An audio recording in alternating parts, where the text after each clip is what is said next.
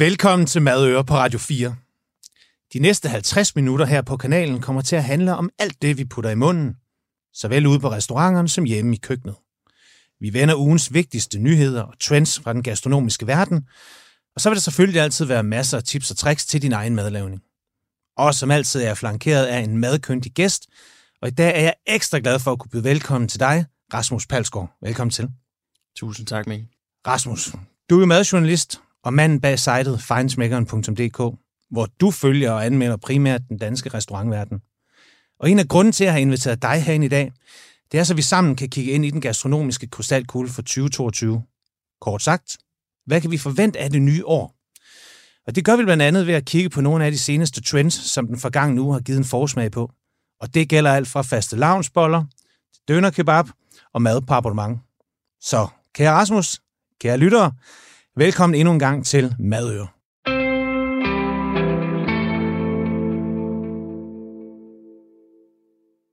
Rasmus, super dejligt, du er her.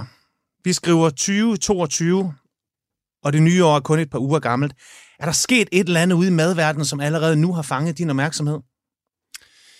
Jamen, øh, det der i hvert fald har fanget min opmærksomhed, Mikkel, det er, at øh, i hvert fald øh, på vores, øh, altså helt lokalt, så sker der jo vidderligt, vidderligt ikke ret meget øh, på mit område, som jo primært er, er restaurantscenen. Mm. Øh, mange har jo valgt at, at holde lukket øh, på grund af på grund af en, en håndtrækning fra regeringen mm. og, øh, og så videre. Og øh, det betyder jo, at øh, vi sidder spændte og venter på, at, øh, at madåret for alvor kan gå i gang. Så er der slet ikke lagt noget i kalenderen for dig i forhold til rejse og restauranter, der skal anmeldes nu. Det, alle holder lidt på det, eller hvordan? Herhjemme øh, har jeg faktisk øh, holdt lidt lav profil. Øh, jeg har en, øh, en tur til Bruxelles i næste uge, som jeg håber bliver til noget. Der er et par to-stjernede restauranter på programmet, og en et-stjernet, og skal besøge et hesteslagteri. Øh, det bliver meget spændende at se, hvordan, øh, hvordan det foregår. Og så er der en, øh, en, en tur til Schweiz øh, i starten af februar med noget kombineret øh, skiløb og også gourmet-restauranter osv. Så, videre. så øh, hvis jeg ellers slipper for corona her på falderæbet, så øh, har jeg da lidt at se frem til. Det krydser vi fingre for. En hesteslagteri, den er jeg sgu nødt til lige at fange det der. For jeg kan huske, om det var sidste år eller forrige år, der var der noget med, at der også blev diskuteret hestekød, om det ville sådan ligesom begynde at vinde mere indpas. Er det en stor sådan ting i Bruxelles, og, eller hvad, hestekød? Belgierne har i hvert fald en lidt anden tilgang til, øh, til det med hestekød. Altså det tager de ikke så, øh, så tungt i forhold til øh, okse, som, øh, hvor der åbenbart i Danmark er en, en, en helt klar stemning i retning af, at øh, hest, det spiser man ikke, men øh, okse, det, øh, det kan man godt. Kæledyr. Ja, ja, ja, altså folk har jo mange forestillinger om, hvad dyr er og kan. Du har senest haft den med delfinerne på færøerne, øhm, mm. som også er en, øh, er en lidt farlig en at gå ja, ind i. det ved jeg slet ikke, om vi tør overhovedet. Nej, gør vi overhovedet det? Altså, men man kan sige, øhm, det er i hvert fald en interessant diskussion at tage, om nogle dyrs liv er vigtigere end andres. Præcis. Ja. Præcis. Men okay, altså for den 16-årige hestepige, som netop har fået aflivet sit, sit et og alt, og så det ender på på, øh, på midtersporet. Det kan jeg selvfølgelig godt se som en form for, for, for ambivalens der. Men øh, heste eller ej, velkommen til programmet. tak. Inden vi ligesom når til, hvem du er og ugens historie, så synes jeg ligesom, vi skal prøve at male med den allerbredeste pensel. Hvad bliver 2022 for et madår? Det er et rigtig godt spørgsmål, øh, Mikkel. Først og fremmest så håber jeg, at det bliver et madår, hvor vi kan øh, leve lidt mere frit, være lidt mere impulsive som gæster på, øh, på restauranter, både i Danmark, men selvfølgelig også i udlandet, fordi det har alt andet lige været en, øh, en, øh, en speciel tid, vi har, har været i de sidste to år, hvor øh, man ikke rigtig har vidst, om man var købt eller solgt, øh, bare med, med få dages varsel nærmest. Mm. Så øh, jeg håber, at, øh, at den her begejstring, som vi så imellem de to nedlukninger i fjor, øh, vil blomstre op igen, og at folk er klar på at gå ud og give den gas, og det, øh, det har jeg en ret klar idé om, at, øh, at de vil. Hvis vi snakker trends, så øh, tror jeg, at noget af det, som vi kommer til at se, det er, at øh, bæredygtighed kommer til at slå endnu mere igennem, end, øh, end det allerede har gjort. Mm. Øhm, og med det mener jeg, at øh, det kommer til at være en meget mere naturlig og nærmest øh, given ting for restauranterne, at øh, der skal bare være styr på bæredygtighed. Og øh, jeg håber også, at vi kommer til at kigge ud over hvad skal man sige, økologi, lokale råvarer, sæson, men at bæredygtighed også bliver et spørgsmål om at behandle sit personale godt. Der har jo været den her diskussion om, hvorvidt øh, øh, det er alle de her testcentres skyld, at, øh, at øh, personale fra restauranterne er smuttet og ikke mm. kommer tilbage. Det kan da godt være, at der er en, en grad af sandhed i det, men det kunne også være, at, øh, at man kunne kigge på, hvordan at, øh, man kunne gøre restaurationsbranchen til et endnu sjovere at sidde og arbejde. Ja. Øh, og når det er sagt, så har jeg selvfølgelig forståelse for, at, øh, at, øh, at de seneste to år har været ekstremt hårdt for restaurationsbranchen. Så det er sådan set ikke for at række ned øh, på nogen, men, øh, men derimod en opfordring til, at, øh, at det er noget, som, øh, som gæsterne også øh, bliver optaget af. Mm. Øhm. Okay, så lad os prøve at stille skarpt på det. Lad os så sige, at øh, alt vender tilbage til normalen.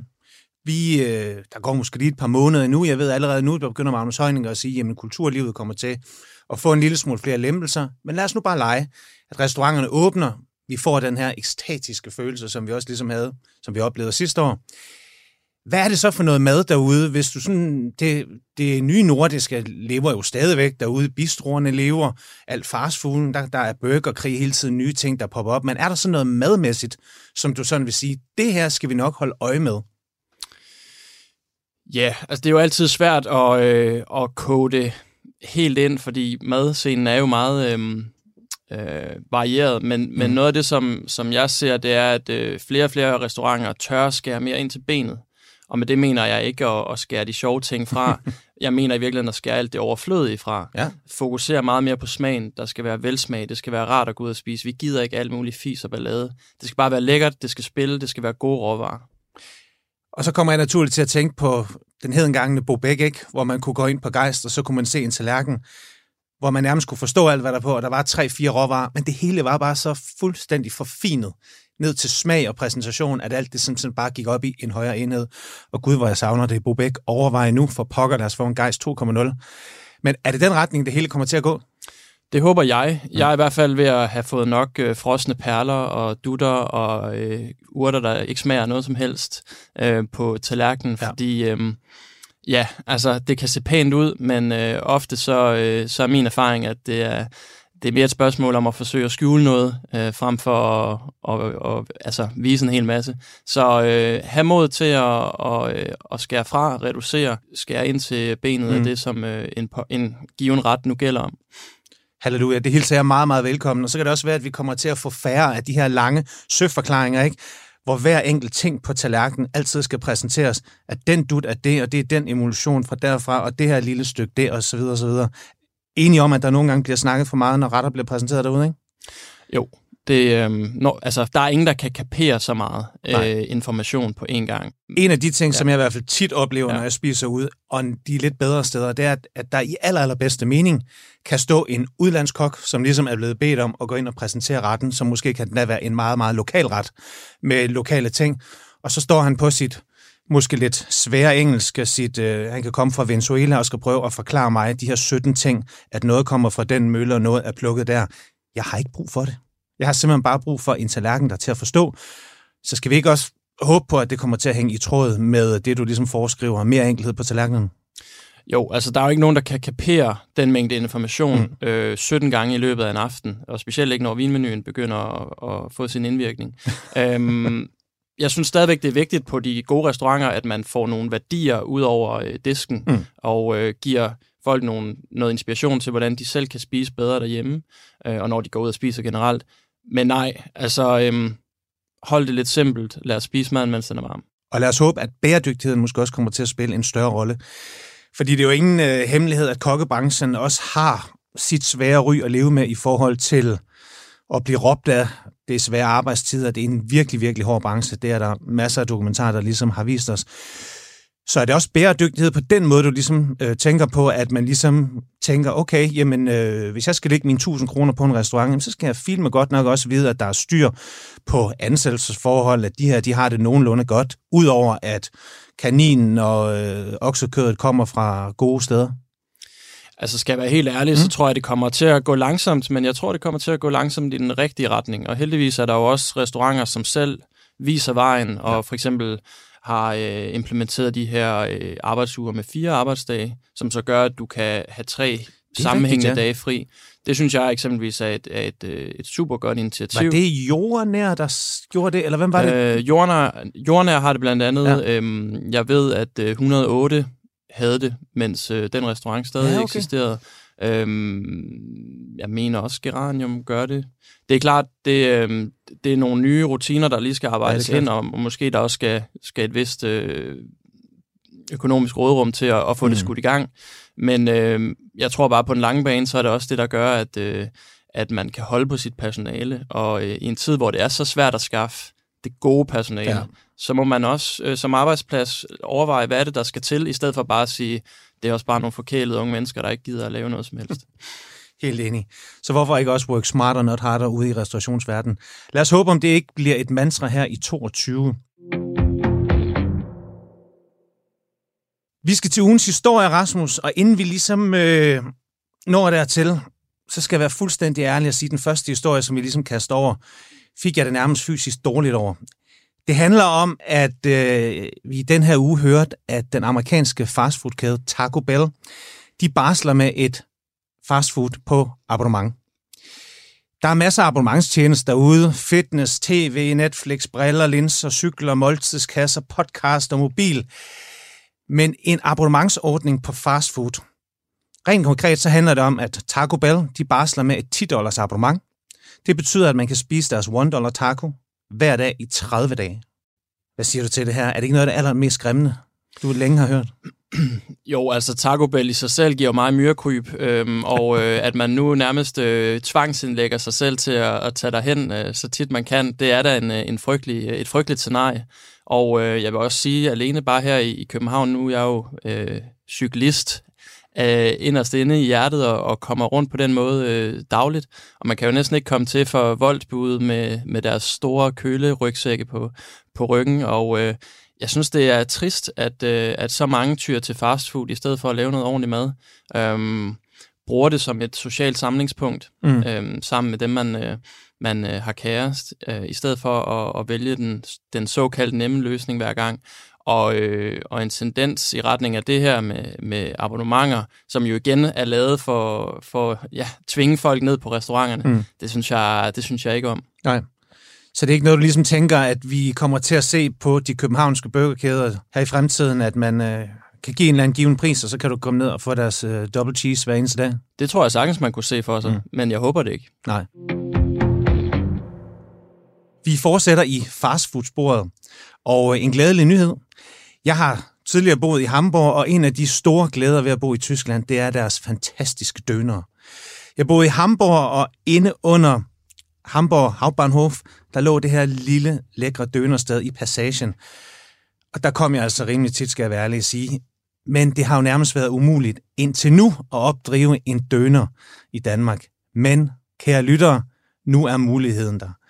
Berlin og Døner er åbnet i København, og hvad jeg hører, jeg har ikke selv været der endnu, så er der allerede 100 meter køer nogle dage, hvor, øh, hvor folk man kommer for at få den her døner. Hvad siger du til det, Rasmus? Er du sådan en døner kind of guy?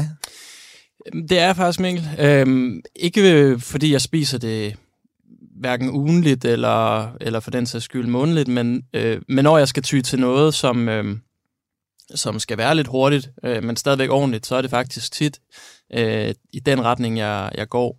Um, og jeg synes jo, det er vigtigt at understrege, at en, en døner behøver ikke at være lige med dårlig kvalitet. Det er mm. faktisk tværtimod. Ja, lige præcis. Øhm, altså tager du bare Tyskland, hvor det jo i høj grad også er, er alle de her ty- tyrkiske gæstearbejdere, som øh, på et tidspunkt besluttede, at det, det kunne være, at man skulle, man skulle satse på det her.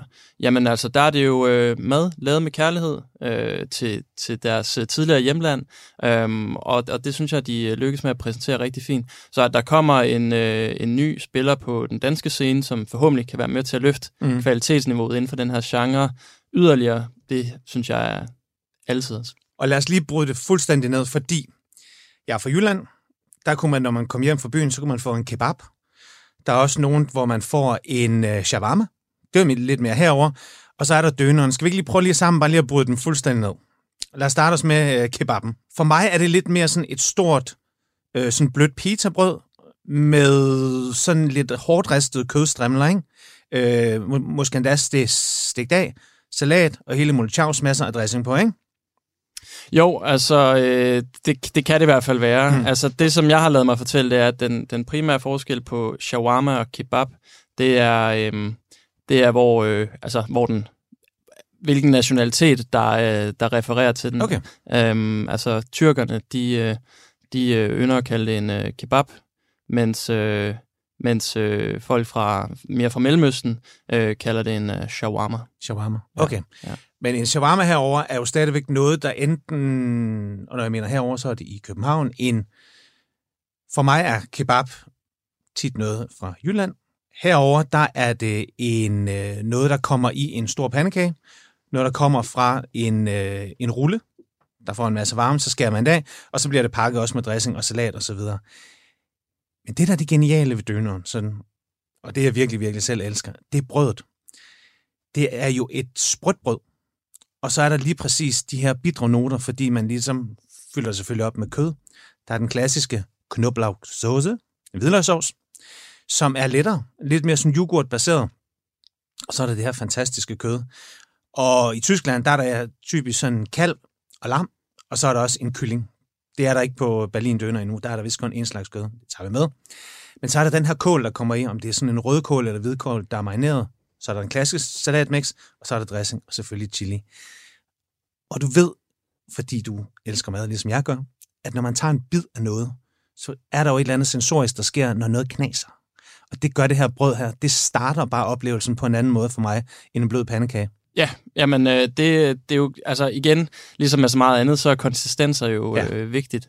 Og øhm, ja, altså hvis du, hvis du bryder sådan en, øh, en, en god tysk øh, døner ned, så er det jo faktisk et meget reelt stykke mad, Mm. som, øh, som er lavet fra bunden af nogle ordentlige ting. En anden ting, jeg håber, de vil tage med, det, jeg ved ikke, om du har oplevet det i Tyskland, Ja. men de har nærmest de her Eiran fontæner, sådan yes. noget, der bare står, altså den her salte yoghurtdrik, som, øh, som bare står ligesom og, og Ja, ja, kører men- i, i ja, ring. præcis. Øh, det er altså også et ret godt koncept, som, øh, som jeg håber, de, øh, de introducerer. Nogle steder kan man få det på dåser ja, Ja, eller små ja. flasker eller sådan noget der, men det er rigtigt, de har de der, der hele tiden står og kører. Lig- Ligesom de der store saftevandsfontæner i sportshallerne i Ja, gamle lige dage, ikke? ja. hvor man altid, når man havde spillet håndbold, og mor, mor og far øh, må jeg få pomfritter med remoulade, og så fik man det der store, glo, øh, store glas rød saftvand. Ja. Det er en helt anden snak. Det tager vi en anden dag, ikke også? Så kan vi gå tilbage til alle de super ting, der findes i kafeterierne i sportshallerne. En Det, gang. det, det tager vi en anden gang. Men jeg synes i hvert fald, det er, det er altid også, at øh, den her kategori får lidt øh, positiv opmærksomhed. Øhm, og øh, politikken havde jo også en, øh, en test af øh, Nørrebrogades øh, kebabsteder. Det er rigtigt. Øhm. Hvad var det, de kaldte det? Ja, The uh, Shawarma Mile øh, kaldt, øh, blev den kaldt i artiklen. Um, og min favorit Durum Symfoni øh, løb jo med sejren, så, øh, så jeg behøver ikke at afsøge nye, øh, nye territorier. Og tag os lige med på øh, Shawarma Symphony. Hvad, hvad er det, der gør det fuldstændig fantastisk? Når du træder ind på Durum Symfoni, så er det første, du oplever den her duft af fladbrød, der, mm. bliver, øh, der bliver bagt a la minut. Det vil sige, der bliver kaldt en bestilling. Der går en person hen til, øh, til sådan en lille køleskab, tager en, en dejbold ud, øh, ruller okay. den tyndt ud, og så bliver der lavet brød. Ikke? Der øh, bliver skåret øh, kød frisk, selvfølgelig fra et hjemmelavet spyd, der bliver lavet øh, dagligt. Og øh, så bliver der netop også fyldt kål i. Du kan få chili, øh, hvidløgsdressing og så videre. Ikke? Øh, Jeg plejer at få den med, med falafler i også, mm-hmm. øh, og øh, det smager altså det smager rigtig godt. Altså, det er vanvittigt, hvor sulten man altid bliver at lave det her program, ikke? Ja, ja det, Altså, det, det, det, det hele, både det, godt og skidt. Det hele står så. Ja, det er det lige præcis. Fantastisk. Ved du hvad, jeg, jeg har ikke været der. Den er i hvert fald på min... Øh, stor anbefaling herfra. Ja. Søde mennesker også. Fedt. Men jeg kommer til at tænke på en anden ting, som vi også har oplevet her de seneste par år. Det her med, at når et populært stykke fastfood ligesom sådan stikker næsen frem, og især kunne det være burgerkrigen her, så går der sådan lidt selvsving i det, eller, eller det begynder, man tager noget, og så udvikler man det. Ikke? Der, der, der kommer en burger, og så bliver burgeren bedre, bedre. Gasoline Grill starter, måske et eller andet sted, ikke? og så lige pludselig, så kommer Noma på, så ryger Kong Hans på med deres lille fasanburger, ikke? Og så går det ligesom fra at være noget gademad til lynhurtigt at blive sådan noget høj øh, kulinarisk gastroværk, ikke?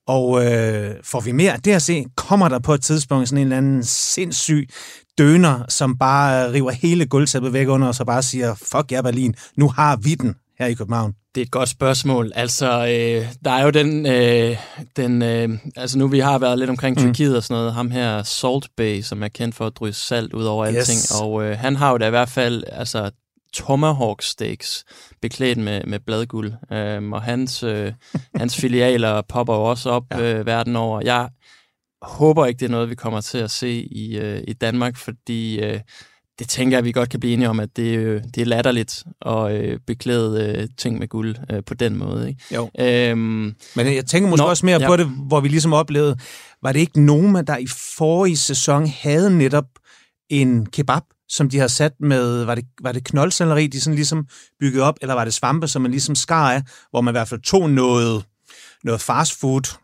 know-how, ikke? Og så prøvede man ligesom at få det ud i gourmetkøkkenet. Jo, det er rigtigt, at ja. Øh, på deres første øh, grønt menu, som de kørte, der, øh, der havde de den her celery shawarma, som var bygget op som, som det her tårn øh, på samme vis som, øh, som, øh, som et, et, en klassisk øh, kød ja. øh, kebab-tårn. Og øh, den serverede de så øh, skiver af sammen med lidt forskelligt øh, sæsongrønt, en øh, vidunderlig trøffelsauce og en skive øh, brød fra Hart med, øh, med smør. Det var skønt, og så, øh, saucekanden blev stående på bordet, så man kunne rigtig øh, svine, svine sig selv til i sådan helt klistret trøffelsauce der. Det var fantastisk. Men jeg synes jo, øh, grundlæggende er det jo dejligt, når alle madgenre bliver løftet. Ja. Og med det mener jeg, når man går fra at bruge halv- og helfabrikata til at lave tingene fra bunden. Mm. Øhm, det synes jeg ikke, man kan have noget negativt at sige om. Det er klart, så er der nogle gange, hvor det går lidt amok, og øh, man har også set her i coronatiden selvfølgelig, at, at, øh, at veletablerede restauranter har været nødt til at, at, at finde på nogle ting, fordi der skal langs noget mad over disken, ja. som ikke nødvendigvis skal serveres i, i restauranten, som ikke må holde åbent. Men, øh, men jeg synes at det er dejligt, at, at man også kan gå ind et sted, få en burger, som er lavet efter de traditionelle forskrifter, mm. hos gasolin for eksempel. Bare nogle ordentlige ting. Det synes jeg, der er fantastisk. Ja. Så vi kommer til at opleve, at begge brancher låner fra hinanden, at Michelin-stjernerne, de ekstra gode restauranter, kigger, kigger på, på fastfood-billedet og låner lidt derfra og omvendt. Ja, det, øh, sådan, sådan er det jo. Det, det tror jeg ikke, vi kommer til at se, se mindre af. Rasmus, jeg ved ikke, hvor royal du er, men øh, når jeg kigger på dig, for du er en af de smukkeste mennesker, jeg overhovedet kender, du står altid skarpt, butterfly her, og du har en lille klud i jakken her, så kunne man næsten få tankerne hen på salige prins Henrik. Og apropos kongehuset, så øh, fejrer vores kære dronning Margrethe 50 års jubilæum på tronen, og øh, det har afstedkommet et tv-program, hvor almindelige danskere har fået lov til at stille hende et spørgsmål. Og jeg sad lige og bladrede lidt i det her, så faldt jeg over et interessant spørgsmål, som helt klart vagte min opmærksomhed. Hun blev simpelthen spurgt, om hun nogensinde spiser foran fjernsynet. Og Rasmus, hvad tror du egentlig, hun svarede? Jeg så programmet, og, øh, og hun, øh, hun sagde i hvert fald nej. Om ja. det så passer, det, ja. øh, det, det, det finder vi jo nok aldrig ud af. Nej, fordi hvor kunne det simpelthen bare være forfriskende. ja. Hvis hun simpelthen bare lige havde trippet lidt ud i køkkenet og fundet lidt rester fra i går, og så lige ind i den ombetrukne Louis den 14. sofa, ikke? og så bare lige sidde og, og stene lidt HBO, ikke? Ja. Ja. Ja, Jamen, det havde været... Måske endda set The Crown, ikke? Ja, så, ja. sidde og tænke på, hvor, øh, hvor storslået en monark hun var sammenlignet med, med den britiske. Spiser du foran fjernsynet? Øhm, det kommer an på, hvordan vi definerer det. det skal, altså, som udgangspunkt, så, øh, så spiser vi ikke med fjernsynet tændt Nej. hjemme hos os. Det er klart, hvis der er en eller anden øh, sindssygt spændende fodboldkamp, øh, når landsholdet spiller eller et eller andet. finale. ja, et nyt afsnit af en eller anden øh, ligegyldig serie, yes. så tænder vi selvfølgelig. Ej, spøj til side, øh, det gør vi som udgangspunkt ikke. Mm. Det er klart, der er, der er undtagelser, som bekræfter reglen. Men vi sidder ved bordet, når vi spiser, prøver at snakke øh, om og over maden, og så, øh, så kan vi se fjernsyn øh, før og, og efter. Og det hænger faktisk også lidt i tråd med det, vi snakker om, at hvis børnene ligesom skal komme med nogle gode vaner, så vi fået pokker også noget til at starte et eller andet sted, hvor, hvor måltid kommer til at betyde noget. Det er jeg helt enig i. Ja. Udover at du er fejnsmækkeron, interesserer dig enormt meget for mad, så ved jeg også, at du interesserer dig enormt meget for vin på en eller anden måde, så har jeg sådan en anden idé om, at vi skal lade tæppet falde lidt. Kunne jeg vride dig lidt ud fra fejn og give dig lidt mere schweinsmækker? Så nu bliver du altså sat på prøve her i dag. Vi har også drukket vin sammen før, og jeg har fundet to vin. De står mm. her foran os. Mm. Det er to hvidvin. I det ene glas, der er schweinsmækker glasset, kan man sige. Og i det andet, der er feinschmecker vinen. Ja. der er to vin her, og øh, jeg synes, vi skal prøve at dufte og smage på den. Vi tager første glas, det er det til venstre, og stikker snuden i det. Det er jo en vigtig del af det, og så der må snuses. Yes. Og der må også smages. Rasmus ja, jeg, har, jeg, har, jeg har duftet lidt, så nu Godt, jeg, det. jeg smager også. Vil du sige noget om den her første, eller vil du have smage begge to, inden du ligesom lader din, uh, lader din dom falde? Ja, altså, øhm, jeg synes ikke, den smager dårligt. Nej. Det er øhm, sådan meget umiddelbar, frisk, øh, syre, der er også lidt cremighed. Ikke voldsomt koncentreret, men jeg synes ikke, der er nogen øh, ubehagelig øh, bismag eller, eller noget sådan, hvor jeg tænker, at det, øh, det er noget værre skrammel. Nej. Øhm, men også forholdsvis øh, generisk. Har du nogen idé om druen? Hvor vi er hen? Altså min første indskydelse var noget øh, Pinot Grigio. Øhm, altså det kunne være Norditalien, øhm, noget Veneto, måske Mhm. mm-hmm. noget øh, i retning af over mod Chianti og Friuli og den slags. Mm. Øhm, men noget norditaliensk øh, hvid kunne det, godt, øh, kunne det godt være. Lad os prøve glas nummer to. Der er stillhed. Der bliver slynget. Der bliver duftet. Og Rasmus ser meget, meget betynget ud. Nu er han virkelig... Nu jeg, jeg sidder og sveder her Ja, øh, inde bag butterflyen. øhm, det dufter godt, det godt ikke det? Det dufter godt. Jeg får i hvert fald øh, masser af intensitet i næsen, mm. som, øh, som giver mig en eller anden indikation om, at, at, øh, at det er en vin, som, som vil lidt mere. Ja. Men øh, nu smager vi lige. Ja, det smager. Jeg har smagt. Jeg sidder lige og dufter lidt, eller sidder og puster lidt luft igennem det retronasale. Men det er jo der, hvor duft og smag hænger enormt godt sammen, ikke? Og hvor er vigtigt for hinanden, Ja. at man ligesom får smagt efter. Vi har duftet og smagt. Ja. Hvad siger du om vin nummer to? Vin nummer to, der, øh, det første, der falder mig ind, det er, at øh, næsen er ganske intens. Ja. Øh, jeg fornemmer meget af det, man kalder mineralitet. Mm-hmm. Og det er jo sådan en lidt svær størrelse at, at definere, men det er den her duft af våde sten, flint. Jeps. hav. Øhm, og det er sjældent noget, man finder i, i det allerbilligste sprøjt. Tjek, tjek, tjek. Øhm, der er også noget, der indikerer en, en læring på fad, uden at jeg synes, at, at det som sådan er fadet, der, øh, der definerer den Ja. her vin i næsen i hvert fald. Men der er fad på, tror ja. Du også? Øhm, og når jeg så smager, det gør jeg altså lige en gang med, Ja, nu smager bare. får jeg en dejlig syre. Mm. Mit øh, mundvand begynder at løbe. Ja.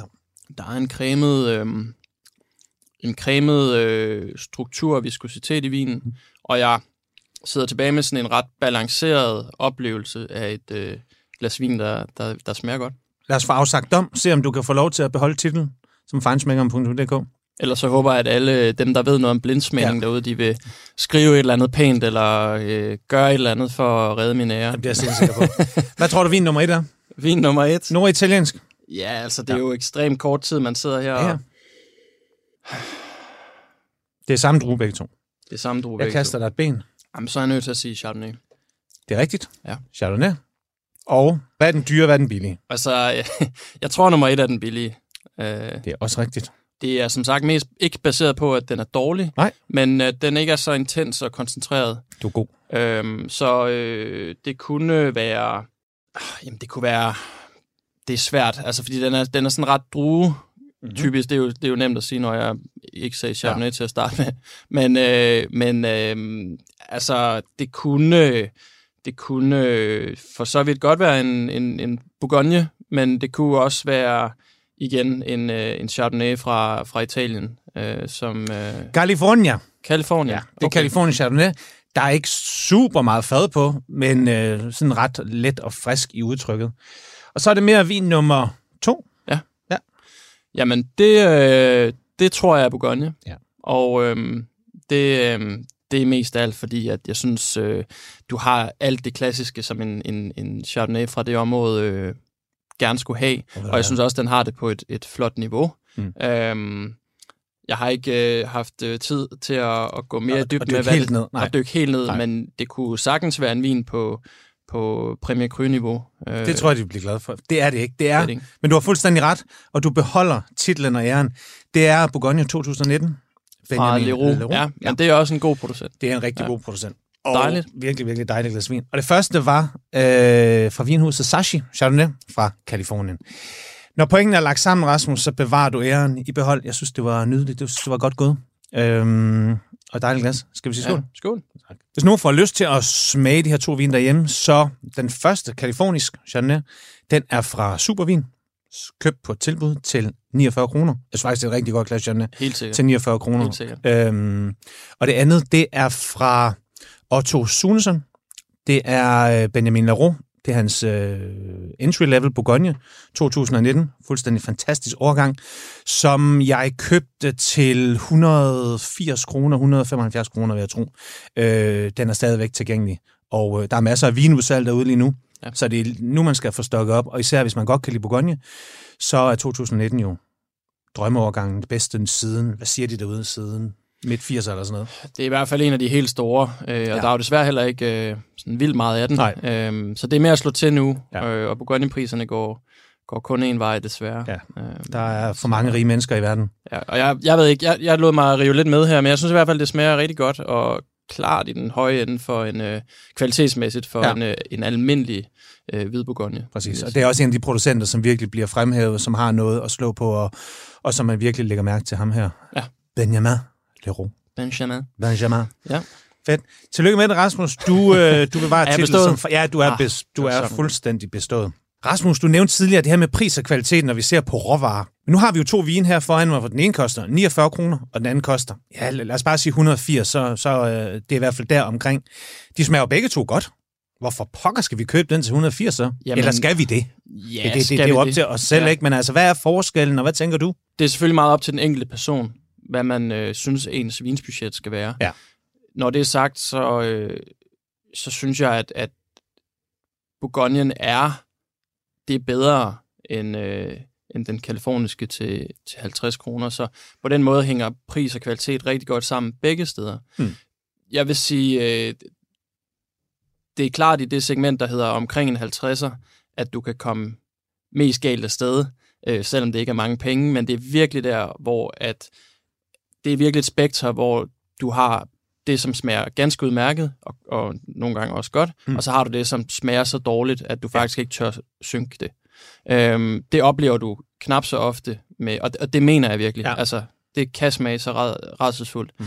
Det har du knap så meget, når vi taler vin til 200-ish. Ja. Øhm, så, øh, så nej, altså hver ting til sin tid. Øh, personligt drikker jeg vin øh, ret sjældent. Øh, altså sådan, det er ikke hver dag. Nej. Så når jeg drikker et glas vin, så skal det også være noget, som, som giver mig en, en nydelse på, på et vist niveau. Det er ikke sådan, jeg drikker sjældent vin bare for, bare for at drikke et glas Præcis. vin. Altså, det er jo vigtigt, det som du siger. Drikker man vin, eller smager man vin? Mm, Fordi en ting er jo, hvis vi sidder til den store familiefest og skal have vin, der skal fungere til gæster. og præcis. til mad og så videre, så er der jo ingen grund til at, at gå helt op og spendere og spendere, fordi typisk er det jo vin, som man taler over og ikke nødvendigvis om. Men som vi to en gang imellem gør, falder ned og vil have noget godt, fordi vi måske drikker vin øh, ikke så tit, jamen så er det værd en gang imellem at give lidt ekstra for det, fordi der er noget mere, der er noget kompleksitet, der er større duft, univers, og der er vildere smage og så videre og så videre, og som du også er fuldstændig en større kompleksitet, ikke? Nå, men det er jo lidt, altså du kan godt være heldig at finde en, øh, en af de der, hvad skal man sige, hverdagsbøffer nede i, i disken, som, mm. som smager udmærket. Øhm, men, men hvis du vil have en decideret smagsoplevelse, så skal du finde noget kød øh, af høj kvalitet, som har modnet. Og, øh, men, men det betyder ikke, at, at den ene øh, altså, behøver at være dårlig. Det er bare to Nej. forskellige ting. Præcis. Og så skal vi altid huske, spis og drik mindre, men køb en bedre kvalitet. Ikke? Så man, altså jeg husker, da jeg voksede op, der var der altid en bøf per person. Altså det var ligesom en del af måltidet. Alle skulle have deres egen stykke protein, hvor vi meget mere oplever nu, at nu køber man et godt stykke kød, og så slicer man det ud, ikke? Og, så, Yes. og så serverer man det på den måde, og så har man måske et stykke ekstra tilbehør, og så får man netop det gode kød, lidt tykkere, i stedet for de her helt tynde 1 cm bøffer, som jo kan være for det første sindssygt svære at stege, hvis man gerne vil have en lille smule rødme der, ikke? Mm. Så spis lidt mindre kød, og så brug lidt flere penge på det en gang imellem. Det skal vi selvfølgelig ikke gøre hver dag. Vi kan jo ikke spise store tomahawk steaks og ribeyes hver eneste dag. Men når det skal være, så lad det her være sagt. Enig? Det bakker jeg op om. Ja, tak. Februar ligger ude i fremtiden, og fastelavn ligger og venter på sig. Og det betyder naturligvis også, at udover at vi skal ud og finde udklædning til alle vores børn, så skal der også fastelavnsboller i maverne. Og øhm, sidste år skete der noget i København i hvert fald, som øh, blev ret toneangivende. Der gik sådan lidt fastelavnsbolle hysteri i det, eller hvad man kan sige. Det korte af det lange i hvert fald, at der er rigtig mange, der har kastet sig over de her faste lavnsboller. De bliver nyfortolket, refortolket øh, til den helt store guldmedalje. Og øh, i den her uge, der poppede den berømte fast loungebolle op fra Andersen Bakery. Og det var altså en af dem, som sidste år skabte sådan 300-400 meter kø. Det er nogen, der var rigtig mange af på Instagram, og der var rigtig mange, der gerne ville være med i den her famøse klub, der havde smagt og spist og dokumenteret den her på de sociale medier. Jeg elsker fast navnsboller. Der er masser af slags. Men hvad tænker du om det her, Rasmus, med at mad også ligesom bliver sådan et statussymbol? Det er noget, som vi ligesom sådan tager på os, som skal passe til den, vi er. Øhm, Udover at mad selvfølgelig skal smage godt, så bliver det også sådan en tendens på de sociale medier. Ja, altså, jeg ved det ikke. Altså, man skal jo aldrig bryste sig med lånte fjer. Det er nok min holdning. Mm. Øhm, men jeg synes, det er noget andet. Og øhm, hvad skal man sige, dokumentere, at man øh, går op i, i det, man spiser. Ja. Eller det, man har på, eller det, man kører i, eller hvad ved jeg. Øhm, og man kan sige, at hele den her fast bollebølge er jo lidt øh, et symptom, synes jeg, på, det var den i hvert fald i fjor, på, på coronanedlukningen, hvor vi kunne ikke gå på restaurant. Øh, så, så de her gode bagerier var ligesom, det var det, vi kunne ty til i jagten på en lidt ekstraordinær spiseoplevelse. Ja, okay. Og set i det lys, synes jeg egentlig, det var fint, og folk skal stå i kø lige så længe de vil øh, for noget, og jeg synes jo også, når man, når man ligesom gik ind og, og så på de her fast var det jo også ting af god kvalitet. Ja. At folk så går amok, fordi det er faste lavn, det synes jeg jo, ja, det er måske lidt, lidt sjovt, fordi altså, hvis du ser på de fast som, som bliver solgt rundt omkring, jamen, så afviger de ret meget fra, fra den traditionelle fast mm. og på den baggrund kunne man argumentere for, at det var noget, man godt kunne sprede lidt mere ud over året, og bare gå og hygge sig med selv. Men øhm, jeg kan da godt lide en, en god fast lavnsbold, mm. ingen tvivl om det. Det jeg i hvert fald tit synes, jeg oplever, det er det her med den her fear of missing out. Altså, der er noget, der popper op lige nu og her. Vi kan da også øh, drage en parallel til den her døner, hvor der, hvor der er enormt meget kø. Altså, folk skal med på toget. Så jeg oplever det i hvert fald tit i hovedstaden, ikke? Jeg kan møde nogen og sige, har du smagt det, har du fået det, og så videre, og så videre. Og jeg synes også, det var lidt det, var det der oplevede ved, øh, med de her fast loungeboller. Ikke? Man skal med på toget. Det kører, det er en begrænset periode. Jeg skal i hvert fald ikke være den, der står tilbage på perronen og siger, nej, jeg fik den ikke smagt. Fordi så, så er man gastronomisk tabt, eller hvad? Kan vi blive enige om den del? Det er og smagte ja. du dem jo et sidste år? Og skal du have dem i år? Oh, jeg må indrømme, at som småbørnsfar, så har jeg altså ikke tid til at køre til øh, Islands Brygge og til Nørrebro og til Østerbro og Nej. tilbage igen øh, efter faste lavnsboller, når man også indregner køtiden. Øhm, så jeg holder mig faktisk meget til, øh, til min lokale, som også efter min mening er mm. Københavns bedste bageri. Det, det er Juno The Bakery, som jo øh, hylder den svenske øh, semla. Jo, vist. Øh, som er øh, den her kardemomme ja bolle med flødeskum. Jeg elsker flødeskum. Øh, og øh, hjemmelavet marcipan selvfølgelig på Marcona-mandler fra Spanien, den her særlige smagsintense øh, Kære lytter, nu vil jeg altså på en helt stor klinge, med bare lige sige, øhm, du fortsætter bare.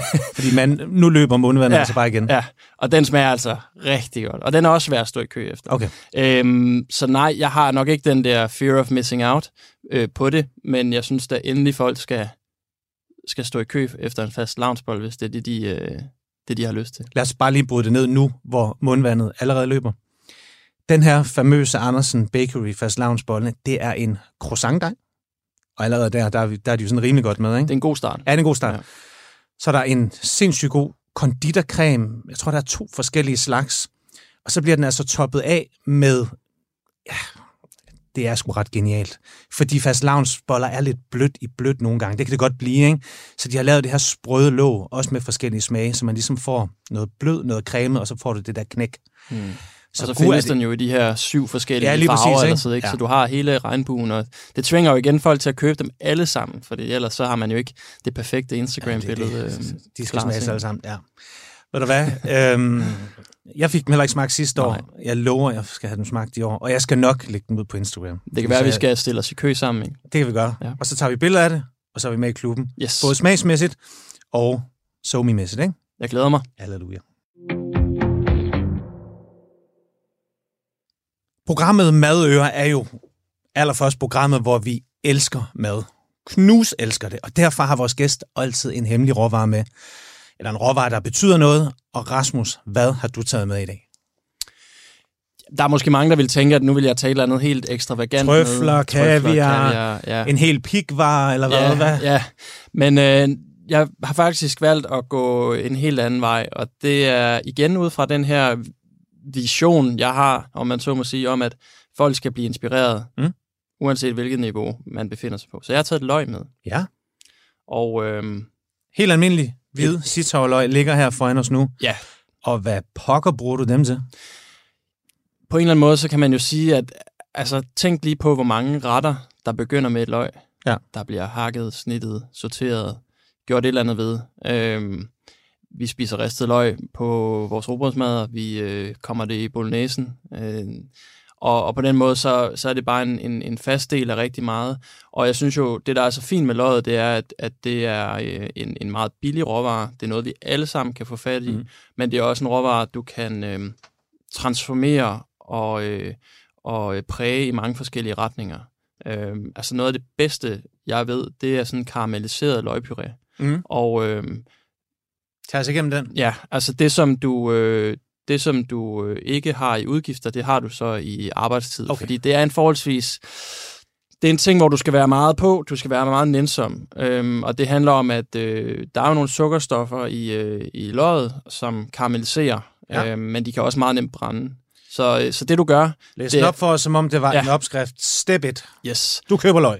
du køber løg, du tager dem med hjem, Mhm. mm-hmm. du skræller dem, du øh, flækker dem på langs, og øh, snitter dem. Mm. i øh, tynde strimler med en skarp kniv. Og øh, så kommer du masser af smør på panden, som øh, lige får lov at boble og syde af. Og så på med de her løg. Ved øh, sådan lidt over medium varme, kommer salt på, det er med til at trække noget øh, væske ud af løgene, og så står du ellers bare og rører i det, og øh, det kan det tager en time næsten okay. at lave en karamelliseret løgpuré, øh, fordi øh, du skal du skal have den her perfekte gyldenbrune farve helt igennem løgene. De skal være sådan der, hvor de er begyndt at skrumpe ind, uden at blive decideret tørre og sprøde. Og man skal altid bruge flere, end man regner med, ikke? Ja. Fordi det her, det har det med. Du skal fylde panden. Ja. Ja. Øh, det er måske 10 løg. Ja. Og så langsomt så svinder det ind, og du får den her duft, der breder sig. Det kan være en god idé måske at lukke øh, døren ind til soveværelset, øh, afhængig af, hvad du Hvad man er til. ja, hvad man er til. Ja, ja. Øhm, og så står du ellers bare der. Og så når, øhm, når du synes, nu er den der, det er selvfølgelig et spørgsmål om at smage undervejs, mm. så skal det i en blender, og så skal det, øhm, så skal det bare have en tur, øh, indtil at den er så lind, som din blender nu kan, øh, kan gøre den. Du kan spæde op med lidt vand, hvis den øh, ikke rigtig kan få fat, øh, eller lidt mere smeltet smør, hvis det endelig skulle være. Mm. Og så får du faktisk nærmest sådan en fudge-agtig øh, ting, som smager godt til et stykke stegt kød, til et stykke fisk, øh, i en vegetarret for den sags skyld. Det er Ja. sådan en det er sådan et, et, et smørmiddel, som, øh, som jeg nægter at tro, at nogen ikke kan lide. Altså, det smager simpelthen så godt. Så det kan både spises som tilbehør, men noget af det, som jo løg altid gør i rigtig mange retter, det er jo, at det agerer sådan første grundsmag. Ja. Ikke? Fordi det har sødmen, og det har jo sådan en eller anden skarphed til med. Så hvis man har noget, der ikke sådan, altså mangler noget smag, kan man så også tage en skifuld af det her, og så fyre det i sin lasagnekødsovs eller et eller andet. Altså, kan det gå ind og løfte og booste? Helt klart. Eller hvis du har en, øh, lad os sige, en opbagt sovs Ja. eller et eller andet, sådan Uh, lige ja. sådan skefuld af det, for at give lidt ekstra... Øh, jeg vil ikke komme det i sådan en, en flot, reduceret øh, fong-sauce, hvor at, øh, så vil det gå ind og, og blive mærkeligt ja. øh, og ødelægge øh, det visuelle. Men ja, altså det er nærmest sådan en, øh, en slags smagsforstærker, du kan tilsætte til alting, eller smøre under øh, et eller andet på dit øh, rugbrød, eller hvad ved jeg, ikke? Jo. Øhm, ja, så det, og der, der synes jeg jo bare, at løget er, er fint, og det er jo også, det passer rigtig godt ind i den her øh, grønne bølge, hvor vi Ja. skal prøve at få noget mere smag ud af, af de grønne, øh, plantebaserede ting. Mm. Og der er løg bare, på mange måder kan den erstatte mange af de her klassiske fonger, som er bygget op om, om, om animalske produkter. Mm. Ikke, at der er noget, noget galt med dem som sådan, men løg kan bare gå ind og give den samme umami, den samme dybde, for den sags skyld også farve til en, øh, til en bouillon eller sauce eller, eller andet. Øhm, det oplever jeg på mange restauranter, at de er ekstremt dygtige til at arbejde med løg på den måde. Og når du beskriver fremgangsmåden, så får jeg også en hel associationer til fransk løgsuppe, fordi det er sådan lidt det samme start op, ikke? Ja, det er det. som klart er en af mine fuldstændige øh, yndlingsretter of all time, og som også er billig og varm og nærende, og skal man fyre en løgsuppe afsted, jamen, så skal det være inden for året, ikke? Altså, den gør, det, den gør sig bare enormt godt her i de lidt øh, sådan kolde vintermåneder, januar og februar, ikke? Hvor det stadigvæk sådan lige er sådan omkring. Og det er sådan en, en ret, hvor man også kan have det sådan lidt ondt af sig selv, ikke? Den, ja. den er, man bliver glad, og... Ja, jamen det, er, det er en skøn ret. Og så synes jeg jo også, for mig, noget af det, jeg også elsker ved at, at, at lave mad, det er det der med at kunne sætte de andre ting til side, fordi når du står og hakker, svinger en pande, øhm, du skal være opmærksom på udviklingen mm. i de råvarer, du og arbejder med, så kan du ikke tænke på alt muligt andet. Du kan ikke stå med din mobil i hånden, mens du har våde hænder, eller de stinker af løg, eller hvad ved jeg. Ikke? Altså, så, så du kommer ligesom lidt væk, øh, og det kan jeg ekstremt godt lide, øh, som en kontrast til det her med at sidde og kigge på en skærm, eller sidde og taste i, øh, i tastaturet osv. Ikke? Så. 100% fordybelse i køkkenet. Ja. Er det dig, der laver mad derhjemme? Det er mig, der laver mad derhjemme. Ja. Øh, det er det. Og øh, det er og også, også hverdagsmad? Ja, det, ja. det er mig, der, der står for maden. Øh, dermed ikke sagt, at, øh, at min kæreste ikke engang imellem øh, våger sig, ud. Øh, våger sig ud i det, og assisterer selvfølgelig også. Det er klart, når du har to små børn, så, så vil den ene øh, forælder hurtigt bare sætte tiden af til at, at, at være på ungerne. Ja. Og så, øh, og så er det som regel mig, der står i, i køkkenet. Så hvad laver I derhjemme? Jeg ved, at du spiser ud cirka 100 gange om året, eller sådan noget der. Så er det sådan det helt det basale, sådan danske normalmad, du tyrer til, eller hvor eksperimenterende er du i dit eget køkken? For at være helt ærlig, så, øh, så er jeg måske ikke decideret eksperimenterende til hverdag, men øh, det er altid mad lavet fra bunden af øh, råvarer, der, øh, der har deres oprindelige form, når jeg starter. Øh, men det kan være alt fra frikadeller mm. til øh, en øh, grøn kajsuppe, eller det kan være et stykke braseret øh, kød, eller jeg elsker at stege fisk, øhm, og servere det med en øh, sådan cremet blanketsauce, altså sådan en, altså det kan vi sagtens spise en onsdag, sådan en, øh, en altså sådan lidt en afart af hollandaise, ja, ja. hvor du pisker creme fraiche og, og en eller anden Det skal vi tale om en anden ja, dag. det kunne vi godt lave programmer. Jamen, det kunne man nemlig godt, ja. fordi den er nem ja. i forhold til at stå og, og piske en ægte sauce op, ikke? Jo. Men nu øh, sagde du dunser. Ja. Lad os, altså, lad os bare lige få et par gode råd til, til dine dunser. Ja, altså nu starter jeg måske et tavligt sted, og ja. det er at øh, køb hele stykker kød og hak det selv. Ja, men den, øh, øh, det er der det, ingen af Rasmus, for nej, pokker. Nej, okay. Vi starter forfra. Ja, lad os lige starte øhm, forfra. Hvad hedder vi det? er i supermarkedet. Ja, kalv, i supermarkedet. Kalv og flæsk eller svin? Øh, jeg er rimelig, eller det ved jeg ikke, om det er traditionelt, traditionel, men jeg øh, køber øh, svin. Øh, Ren svin? Til, øh, ja, det gør jeg. Som ja. Øhm, som minimum friland, øhm, men mm. gerne økologisk. Ja. Øhm, det, som du ikke får ved det hakket kød i forhold til det, du selv hakker, det er øhm, konsistensen. Jeg synes, det har lidt tendens til at blive lidt mere gummiagtigt, ja, det hakkede kød, du ja. køber. Øhm, det er ikke i frikadeller, det kommer mest til udtryk, mm. så det kan være okay. okay. Øhm, fint hakket løg. Øh, jeg bruger fløde i, mm. øh, et par æg, mm. afhængig af mængden selvfølgelig. Mm. Lidt øh, helt almindeligt farligt hvidt hvedemel til at binde det lidt sammen. Jeg kommer også lidt havregryn i nogle gange, bare lige for, ja, altså, det er altid dejligt, når, øh, når maden rækker til et par dage, ikke? Øh, i forhold til travlhed og så videre. Mm. Øhm, og det giver også lidt konsistens. Øhm, salt, peber, og øh, så er det egentlig bare på panden i en, øh, i en, en, i rundhåndet mængder af olivenolie og smør. Og, en god, og netop smør. Ja, fordi ja. det er med til at give øh, den her stegeskorpe, ja. som en god frikadelle også skal have. Mm. Og må jeg ikke bare lige sige en ting omkring smør, som jeg tit oplever derude, en udbredt misforståelse. Kvæg min datter også kom hjem og sagde, at vi skulle stege frikadeller i hjemmekundskab, og vi fik en lille klat smør, eller en lille klat margarine. Mm. Folk er bange for at bruge mængder af fedtstof på en pande. Det er jo ikke sådan, den der frikadelle, formede frikadelle har tænkt, nu skal jeg kraftedeme med suge smør til mig. Desværre. Ja, men den bruger netop bare ja. til at danne overflade og smag mm. og stegeskorp, ikke? Så lad nu være med at være bange for at komme noget olie og en god klat smør på. Det bruger jo rundt og giver smag til det hele. Præcis. Ja. Og jo i endnu højere grad, hvis du har et stykke, altså et, en bøf eller et stykke fisk, ja. der, der, det kan jo ikke suge på den måde, Nej. men det forsejler nemlig overfladen rigtig fint. Så øh, på med noget fedtstof, det fordeler ja. også varmen øh, på panden. På nær, når du panerer. Paner, friter, server. Det tager vi en helt anden dag, for ja, når man jamen, altså, panerer altså, tingene, det er jo en så tongue, kan vi godt passe en lille smule på. Ja, ja tak. Rasmus, tusind tak, fordi du ville være med. Det her, det var Madøres andet program, og hvor var det fedt at have dig med til at tage en god snak om 2022. fastfood, fastelavnsboller og alt det andet, som vi nåede omkring her. Vi, kunne, vi to vi kunne have snakket meget, meget lang tid om alle mulige emner, så jeg er stensikker på, at vi kommer til at invitere dig ind en anden god gang som gæst her. Øh, måske når det hele åbner, så vi ligesom kan få svar på, er ekstasen tilbage? Hvordan ser restauranterne ud? Er de glade? Er der nye ting osv. osv. Nye trends og tendenser osv. Men øh, indtil vi ses, så var det her Madøre. Vi ses på Radio 4 hver søndag kl. 12.10. Vi høres ved.